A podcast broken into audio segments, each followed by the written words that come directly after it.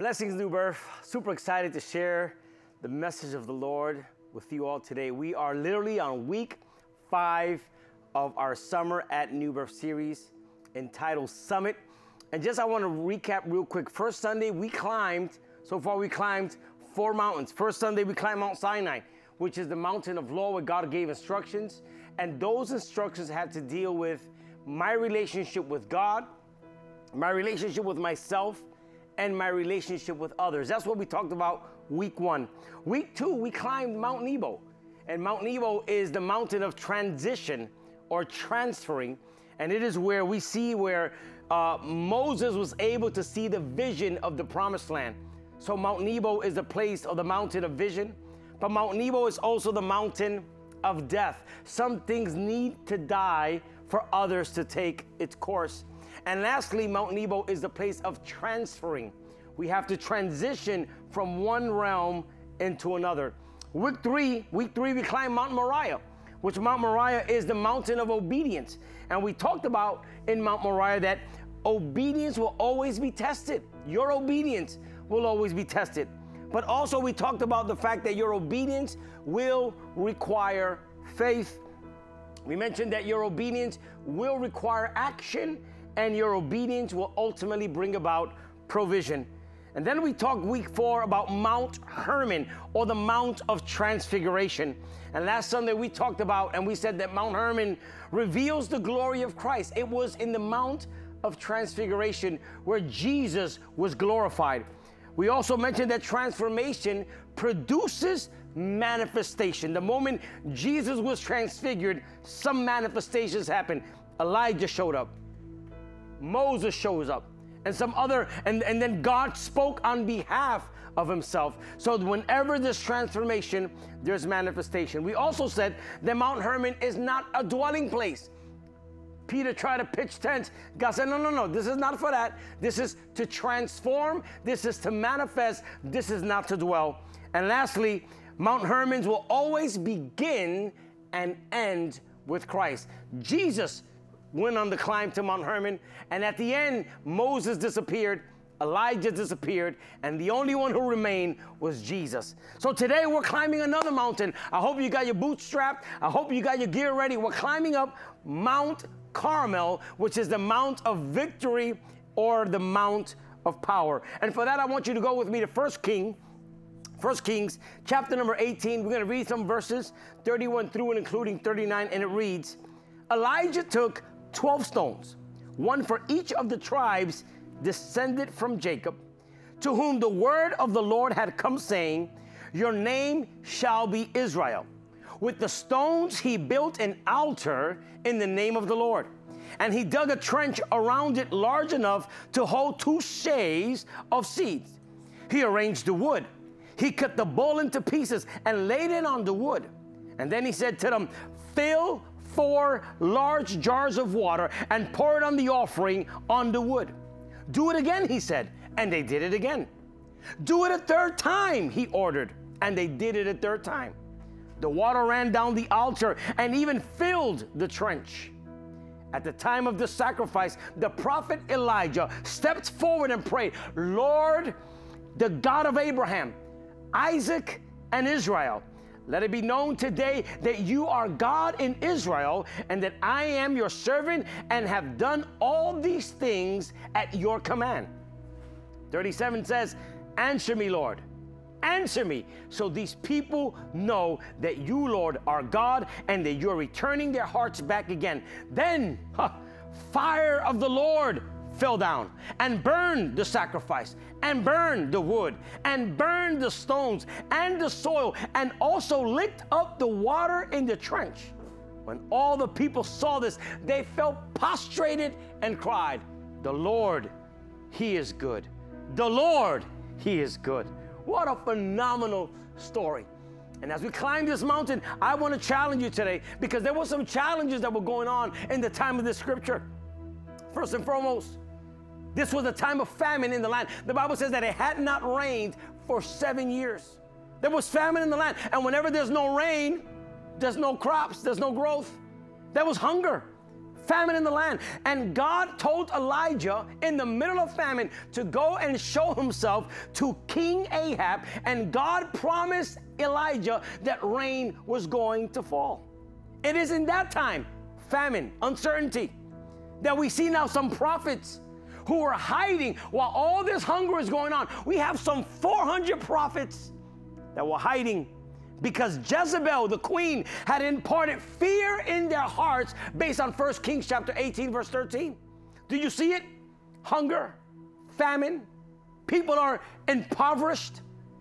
There's a queen threatening the men of God, the prophets of God, the voices of God. And the word of God because of hunger, the word of God because of famine, the word of God because of this, this queen, the word of God was not being proclaimed. Doesn't that sound like 2020? Let me tell you something, church. In the times whereby we live, the church cannot be silent. New birth. We as a church, we're living in a crucial time in our history.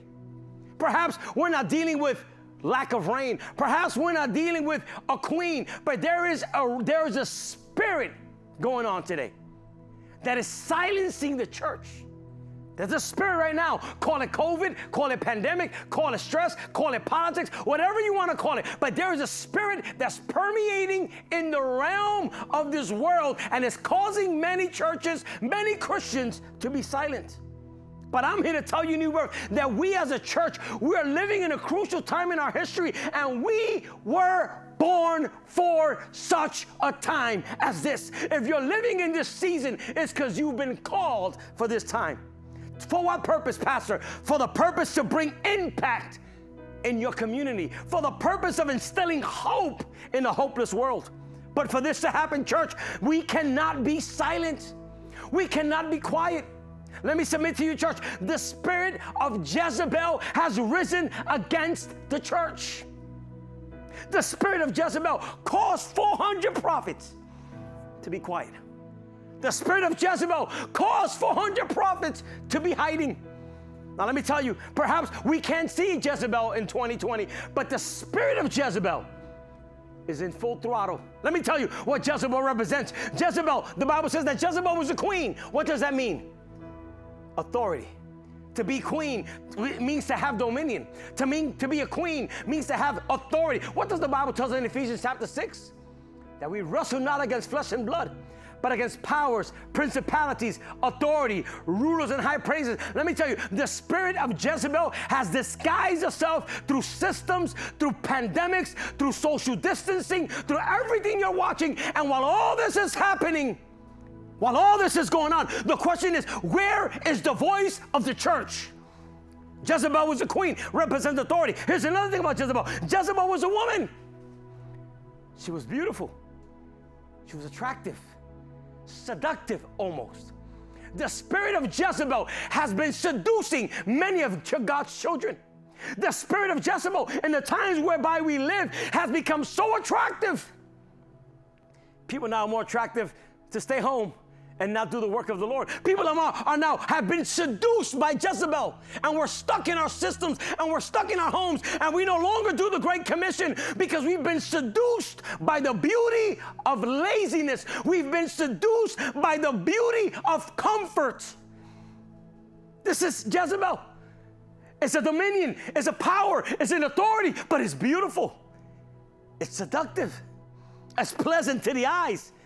But not only was she a queen, not only was she a woman beautiful, but she was a murderer. Listen, everything the devil paint, paints in your picture looks beautiful, looks pleasant, looks attractive, but look at the end. The end result of everything the devil paints in your picture is to destroy you.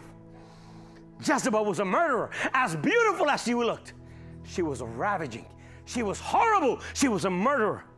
And Jezebel was killing the prophets. For what purpose? To try to stop these prophets from uttering the word of God. And the spirit of Jezebel is reigning in our world today with what goal? To shut our churches down, to keep the church quiet so that the church will not fulfill its mission and its commission, so that the church can stay hiding behind the walls of their apartments and their houses, afraid of this Jezebel spirit.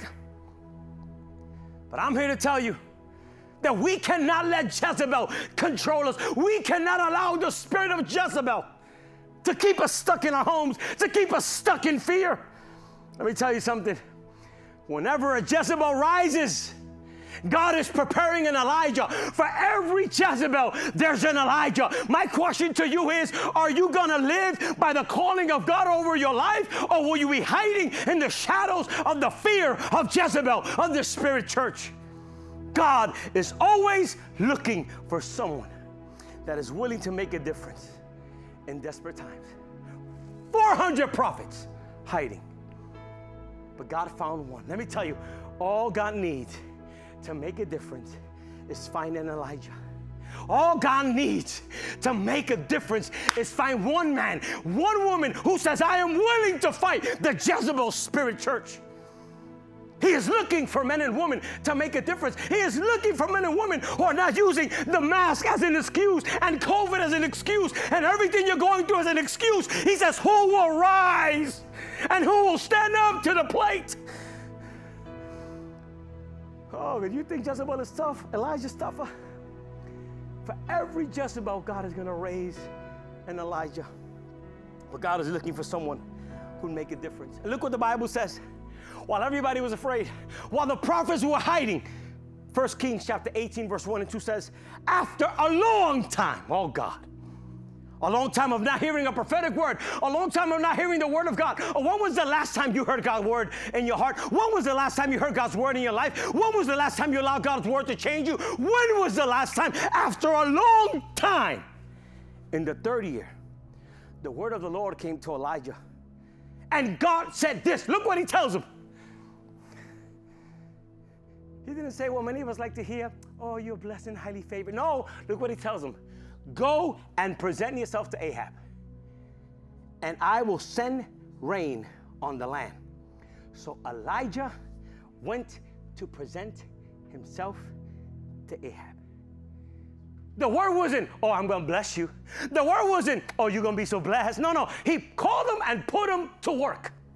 He called them and put them to work. He called them and put them to do something. My question is are you only going to accept and embrace the word of God that says, I'm with you, I'm going to bless you, I'm going to open door, don't worry about this, and don't worry? No, no. There's a word in the midst of this calamity. There's a word in the midst of the Jezebel spirit that God is telling you today, and He is telling you, get up, go to Ahab's house, get out of your house, get out of your closet, get out of your cave, get out of your excuses, and go and Tell the king rain is about to come down. And tell the king blessings is about to come down, church. But the question is this Are you willing to answer to the call? Are you willing to say yes? The ratio don't make sense. Out of 401 prophets, only one said yes. Out of 401 prophets, God only found one favorable. Are you afraid to proclaim the gospel? In fear what people might say or ask? Huh? In the midst of this crisis, you know, people have questions. People have questions. Well, where's the God of the church in all this? If God is really God, well, why all this sickness and all these disease? My, my question, are you afraid to proclaim? Because you don't have an answer for the question? Because people are asking, where is your God in all this? Listen, as a church, as the church, you and I, we cannot afford to be silent in such a time as this. In fearful times, new birth, we need to rise up and be fearless and be unafraid. And some things we might not have the answers to, but we have to operate in the power of the Spirit that operates in us, church. My first point was the church can't be silent. My second point is the word confronts the word the word confronts your spiritual condition. Look what the Bible says, 1 Kings chapter 118. It says, I have not made trouble for Israel, Elijah replied, but for you and your father's family, you have abandoned the Lord's command and have followed the Baals. What, does, what is this verse telling us? What is this verse telling me?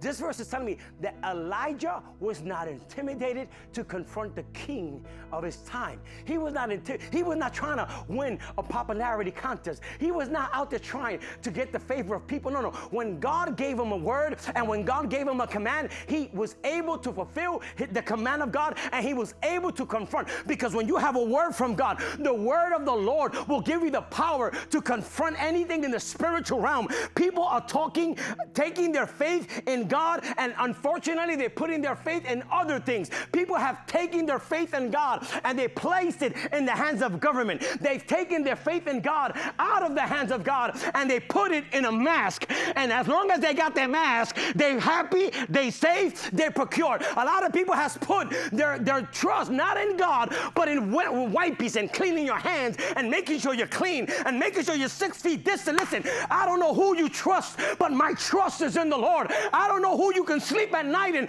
but I can sleep in peace knowing that if I place my life in the hands of the Lord, I am not afraid to confront any giant that come. I feel like preaching that comes my way because I understand that greater is He that's in me than He that's in the world, church. How's your spiritual condition? How's your spiritual condition in times of crisis? How are you responding? What are we going to do in these desperate times we're living in? Are you going to walk with fear? Are you going to be a coward? Or are you going to stand up in faith? Listen, church, if there's a time to connect more with God than ever before, is now, church. We cannot continue to give God excuses. We cannot give God excuses and take break from church. You don't take break from your job. You don't take break from have gone shopping. You don't take your breaks from do whatever it is, but you've allowed the spirit of Jezebel to seduce you, to entice you. But I'm here to tell you 400 people, 400 prophets might say it's okay to hide, but God is looking for the one. God is looking for the one who is willing to confront in the spirit. God is God is looking for one, for one church. With what God have, with what God have you replaced over your true God? Because let me tell you, the gods of this world is not just money, gold, riches, and women. The gods of this world is fear. That's a God. Intimidation. That's a God. Are you bowing down to the God of fear? What God have you replaced over the true God? Is it a relationship? Huh? Let me ask you a question. What is feeding your spirit? What is feeding your spirit? What does the Bible says about the fruit of the spirit? Love. Guess what's the opposite of love? Hate. Joy. What's the opposite of joy? Anger. Peace. What's the opposite of peace? Despair. So, whatever is contrary to the fruit of the Spirit and you allowing it to apply to live in your life is what's reigning. Listen to me, church. That's why Mount Sinai is important for you and I to go up because Mount Sinai is the place of victory. Mount Sinai is where we overcome these fears. Mount Sinai is when we do away with the Jezebel spirit. And Mount Sinai, God told us Listen to me. And Mount Sinai, God told us not to have any gods before him. That's what he said in Mount Sinai. See, you can't, you can't have victory in Mount Carmel if you don't have this command from Mount Sinai. You cannot have victory in Carmel absent from the Word of God. You all feel like preaching. You cannot have victory in Carmel unless you apply the Word of God in your life. Uh, That's why you cannot afford, church, to abandon the Lord's commands. You cannot afford, church, to abandon the Word of God in your life. I told you that the church cannot be silent. Second thing I told you was the Word confronts your spiritual condition. My third point is Mount Carmel is the place of confrontation.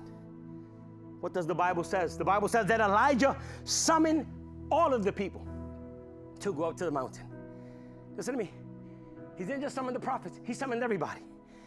Why? Because Elijah wanted all of the prophets to be there, and he wanted all of them. Look what the Bible says 1 Kings 18 19.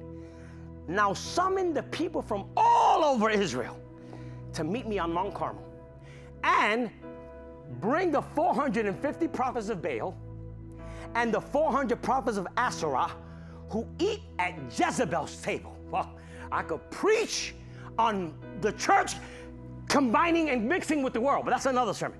Listen to me, church. As the Elijah of this generation, you have to summon all of your struggles. Let me tell you, the prophets of Baal and the other prophets that were eating at the table of Jezebel, those were his attackers, those were his enemies. You have to summon all of your struggles to the top of the mountain.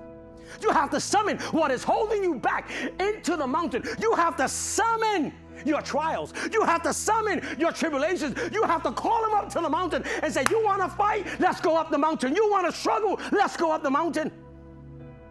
Listen to me, church. The mountain of Carmel is a mountain of victory. The mountain of Carmel is the mountain of victory. You are not going to have victory if you're not willing to fight. You're not going to exhibit your power if you're not going to pressure. The mountain of Carmel will expose the power within you and it will give you the victory in the process. That's why the church cannot be silent. That's why the word of God will always confront your situation. Mount Carmel is a place of confrontation. And I want you to tell you, I want to tell you, and as you climb up the mountain, here's what you need to remember. You need to remember that in the climb, there's a God. And remember that the God of the climb is the God of fire. Look what the Bible says 1 Kings 18 23 24. It says, And then Elijah said to them, I am the only one of the Lord's prophets left. But Baal has 450 prophets. Get two bowls for us. Let Baal's prophets choose one for themselves and let them cut it into pieces and put it on the wood, but not set fire to it. And I will prepare the wood, will prepare the other bowl and put it on the wood, but not set fire to it. Then you call on the name of your God, and I will call on the name of the Lord. Ah, you missed that. He says, you go ahead call on the name of God, of your God. And that God there's lowercase g. He says, you go ahead and call on the name of your God. But then he says, I'm not going to classify my God to your God. And I'm going to call on the name of the Lord. And the name of the Lord is capital L, capital O, capital R, capital D. Oh, he said, you call on your God. I'm calling on my Lord. And he says, the God who answers by fire, he is. Listen to me. What was Elijah doing right now? Elijah was ministering to himself and he was talking into their spirits at the same time, reminding them that the true God is the God that is evidenced by fire. Do you remember in the Bible? When Moses got called by God in Exodus, what was it? How did he perceive God? He saw a burning bush that was being burnt but not being consumed. Moses was connected and introduced to God through fire. You remember the story when God takes the people, when Moses takes the people of Israel out of bondage into the, the desert for 40 years. For 40 years, a pillar of fire was guiding God's people, giving them warmth. God is the God of the fire. You remember the book of Daniel, Shadrach, Meshach, and Abednego, when they were thrown in the fiery furnace. You know why they were thrown in the fiery furnace? Because Nebuchadnezzar, one of his gods, one of his one of his gods, was the God fire. And he takes these three Hebrew boys as if to say, I'm going to sacrifice these three Hebrew boys into my into the, the, the, the, fiery furnace of my God. But what happened when they threw him in? The Bible says that all of a sudden the, the, a fourth person showed up and he was like the almighty Son of God and he was with, with them in the fire and none of them got burned. Why, why, why is Elijah saying, Let, let's put this battle to the test? Because Elijah has a point of reference that God is a God of fire. He's a God of fire. You know what happened in the book of Acts, chapter 2. And when the day of Pentecost came, they were all filled with the Holy Spirit and they received tongues like a fire. I'm here to tell you, church, all you need in this climb of Carmel is the fire of the power of the Holy Spirit. And you need to have a point of reference when things get tough, take your enemy to the fire. When things get tough, bring them to the battle and say, if God is God, well, then fire has to come down. To me, church. Let's not forget that our God is a God of fire. You have to remember who has been there for you in your worst moments. You have to remember that God has never left you nor forsaken you, even in your worst moments. So here's what we need to do This is what Elijah did. We need to do what he did. You know what he did? We, he needed to repair the altar. And we, as believers, we need to repair our altars in order to experience the power and victory. Listen, when Elijah climbed the mountain, there was already an altar there, but it was destroyed. When Elijah climbed Mount Carmel, there was already an altar. Listen to what I'm telling you. Look what the Bible says. 1 Kings 18:31. Elijah took 12 stones, one for each of the tribes descended from Jacob, to whom the word of the Lord had come, saying, Your name shall be Israel. He took 12 stones. Why he took 12 stones? Because the 12 stones was symbolizing the 12 tribes of Israel. Elijah was telling them he was telling God's people because the Israelites were up in the mountain as well. He is symbolically telling the people, just like fire, in order for fire to come down, these stones got to be together. We, as a nation of Israel, we got to become one. We got to become united. We got to become a family. Listen to me, church. There's all hell breaking out in our environment. And as long as we're segregated, we're separated, and we're isolated, there's no power. But there's power in unity. There's power when we come together. There's power when iron sharpens iron. And this is why the enemy has got us locked up in our homes, stuck in our homes. But I'm here to tell you, church, it's time for the stones to come together and become this radiant church that the gate of hell will not, shall not, cannot prevail against the church. Elijah was telling them, we have to become one. But when he says that the altar was in ruins, the altar was in ruins. Let me ask you a question. How was your personal altar life? How's your altar? How's your altar? The altar of your home. You know, some of us, the last time we prayed was the last time you went to a building in a church. How's your altar? How's your relationship with God? How's your prayer life? Have you repaired your altar? Are you repairing your altar? Listen to me, church. Your altar is an, is an indicator of your walk with the Lord because altars in the Bible were, were directly connected to praying. You couldn't sacrifice an animal until you prayed first. Before you sacrifice, you had to pray. So a man's prayer life was directly connected to the amount of altars he built. This is why Abraham was one of the, was one was considered a friend of God. This is why Abraham, God said, I can't do nothing until I show Abraham first in the story of, of Sodom and, and, and Gomorrah. This is why God says, I have to tell Abraham. Why? Because Abraham was so much into having a relationship with God. So your altar is an indicator of your prayer walk. Listen to me, church. Your relationship with the Lord requires that you build an altar. I'm not talking about a literal altar. So don't go to your backyard and get 12 stones. I'm not talking about literal. I'm talking about your, your prayer closet. Each stone represented a tribe. When you pray, you have to tend, you have to do what they every every stone represented a group of people. The tribe of Dan, the tribe of Ephraim, the tribe of Benjamin, the tribe of Judah, right? The tribe of Manasseh. All these tribes. When you pray, let me ask a question. Are you presenting your family members in your prayer? Are you bringing them up before the Lord? Or, or, are you complaining all the time in your prayer? Is your prayer life a, a, a conversation of complaint or is it a conversation of relationship? To who are you talking? To who are you talking? Because if you're not talking to God in prayer, you're talking to somebody. To who are you sharing your issues? To who?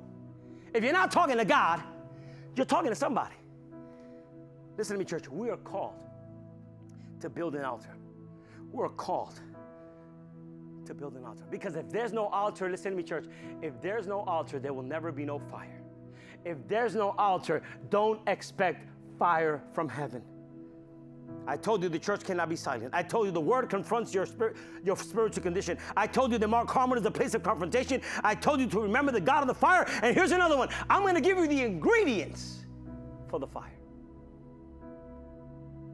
based on the scripture, what ingredients were necessary for fire to fall?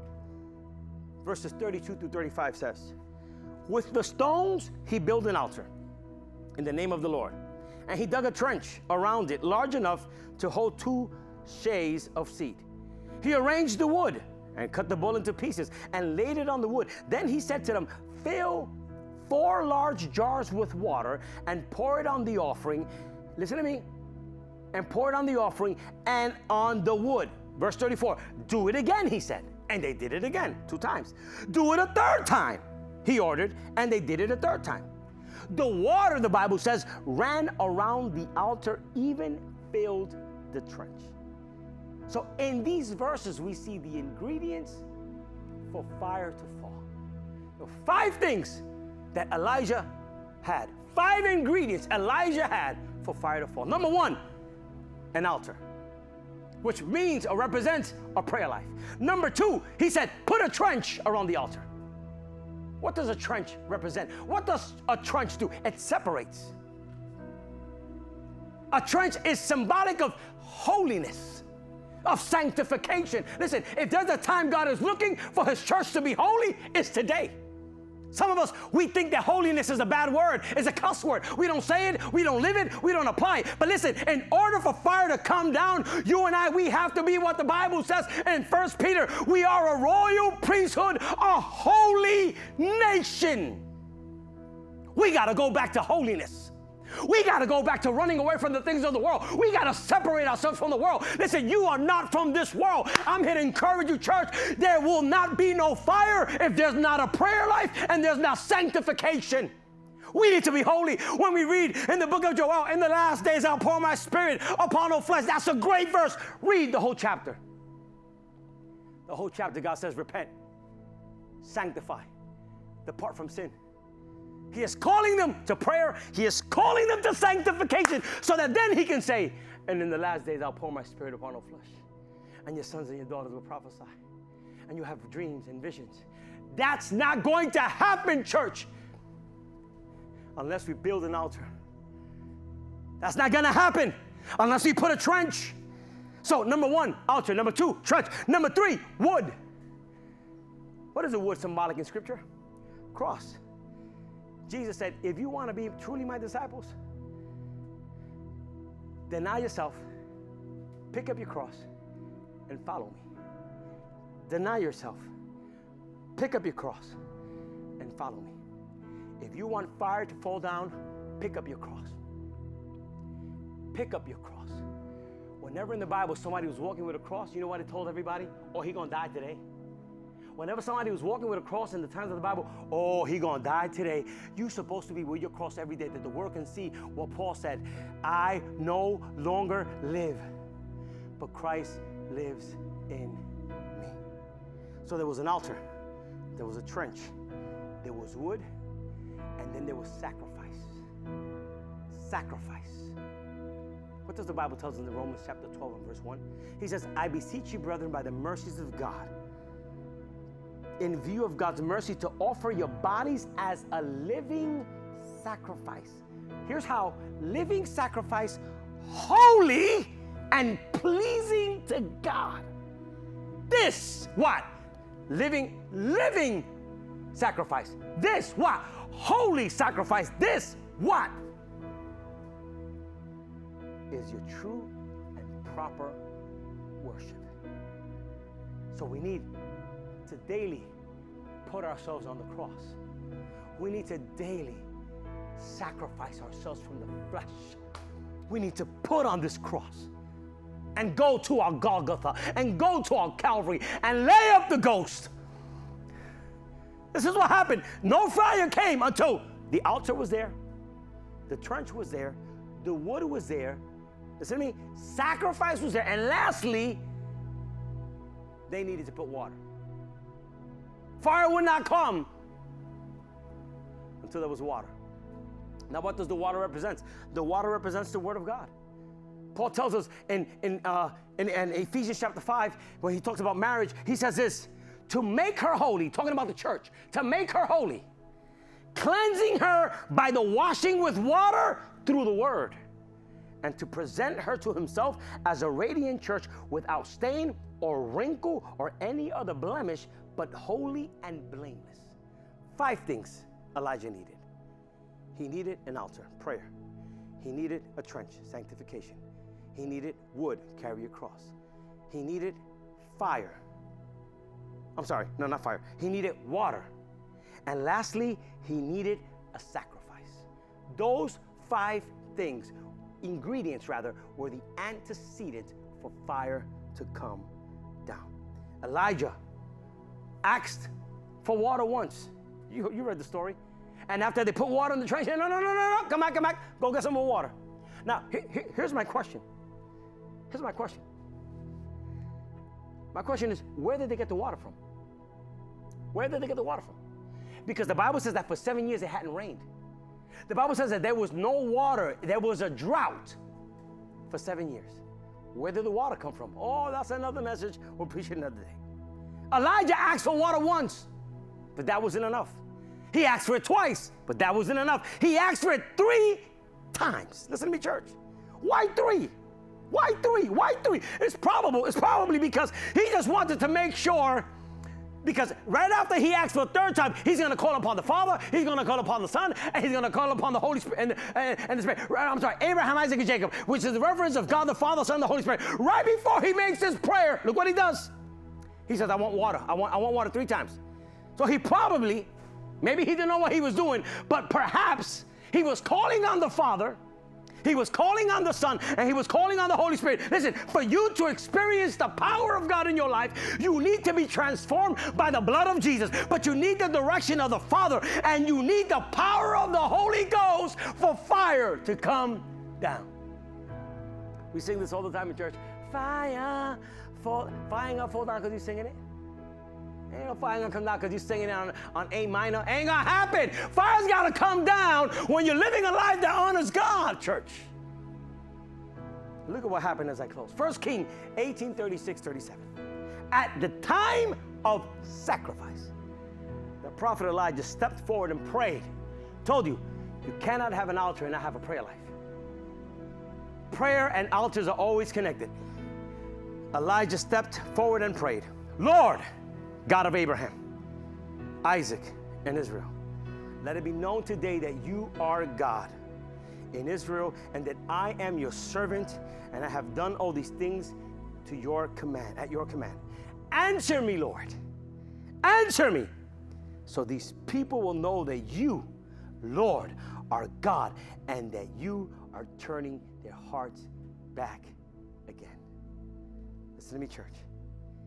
And what happened after he had this prayer leads me to my last point, which Mount Carmel is the place of victory. Verse 38 and 39. Then, no prayer, no then. Prayer first. Then the fire of the Lord fell and burned the sacrifice, burned the wood, burned the stones. These are all the things he put stones, burned the soil, and also licked the water from the trench. When all the people saw this, they fell, prostrated, and cried, The Lord is God. The Lord is God. Church, God is calling us to Mount Carmel. I know, I know the Jezebel spirit doesn't want you to take the climb.